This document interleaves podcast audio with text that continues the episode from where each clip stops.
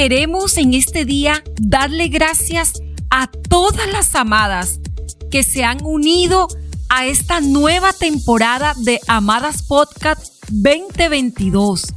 Y es que esta temporada, Pasos para Alcanzar tu Destino, está imperdible. Así ha sido la frase de quienes nos han escrito acerca de tan solo pocos días de haber iniciado.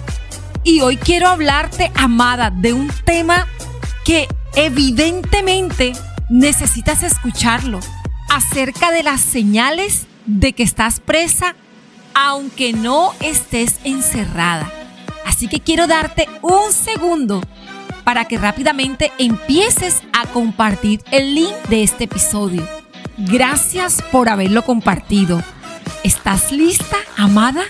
En nuestro anterior episodio aprendimos a identificar cuándo una burbuja de cristal es el mejor lugar para permanecer en cierto tiempo.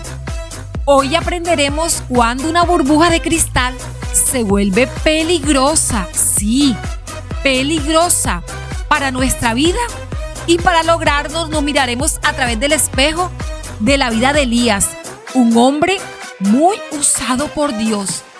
De su experiencia aprenderemos que podemos estar cautivas sin estar obligatoriamente encerradas, y como a diferencia de Noé, el internarse en una burbuja protectora puso en riesgo su vida.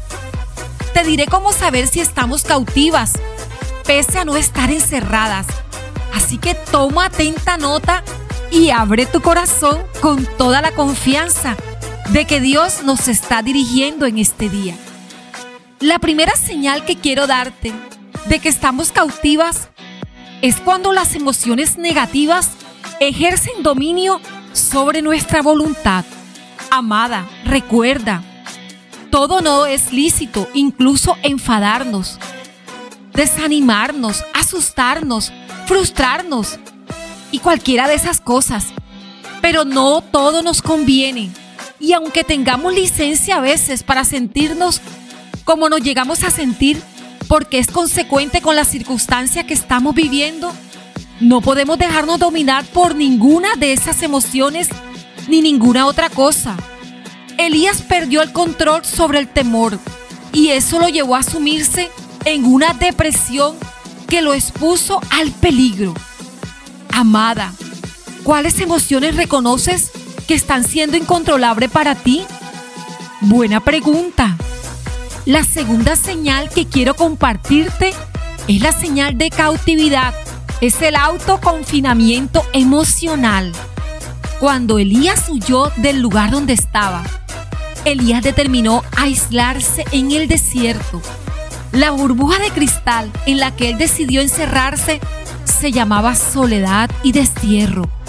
Pese a gozar de la admiración y el respeto que le había dado su más reciente victoria, Elías no pensaba lo mismo acerca de sí mismo.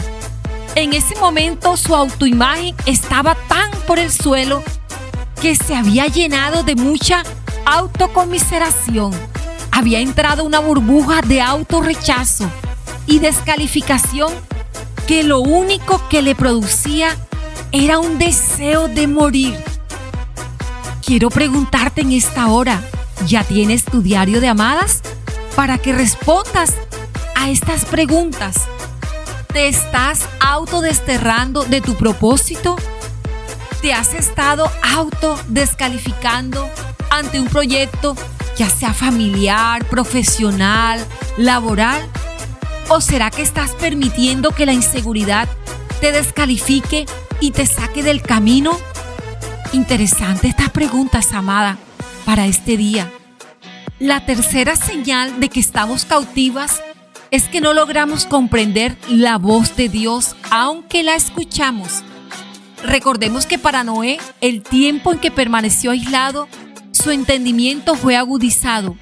Pero en cambio a Elías, Dios tuvo que hablarle en varias ocasiones acerca de lo mismo, hasta que lograra comprender que lo que debía hacer, amada, era salir. Y así pasa con nosotras. Cuando Dios nos dice que es el tiempo de actuar, queremos orar. Y cuando Dios nos demanda orar, estamos desesperadas por acelerar los tiempos y hacer todo lo que tenemos en mente. A Elías Dios le dijo: come para que retomes fuerzas. Y Elías comió y se acostó a dormir. Luego le dijo: vuelve a comer porque debes caminar. ¿Y sabes qué hizo, amada?